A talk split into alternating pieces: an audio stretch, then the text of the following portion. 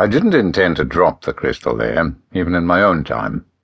It was a busy shipping lane. Now aeroplanes cross the area as well.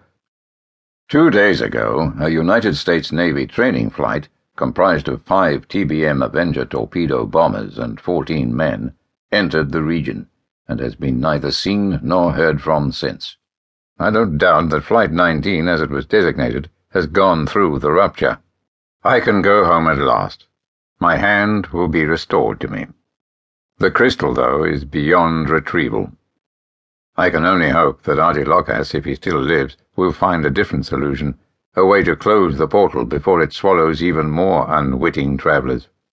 And what of Clarissa? Oh, sweet heaven, let her still be there.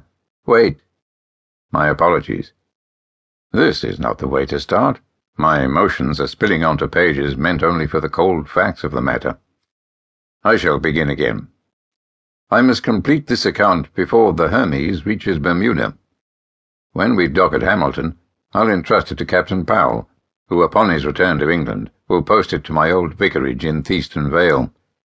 Whoever occupies the position I once held might know what to do with it. I, meanwhile, will steer a motorboat southwestward to a point some two hundred miles north of the Bahamas, there to vanish from this world forever. A confession. I'm not Peter Edward.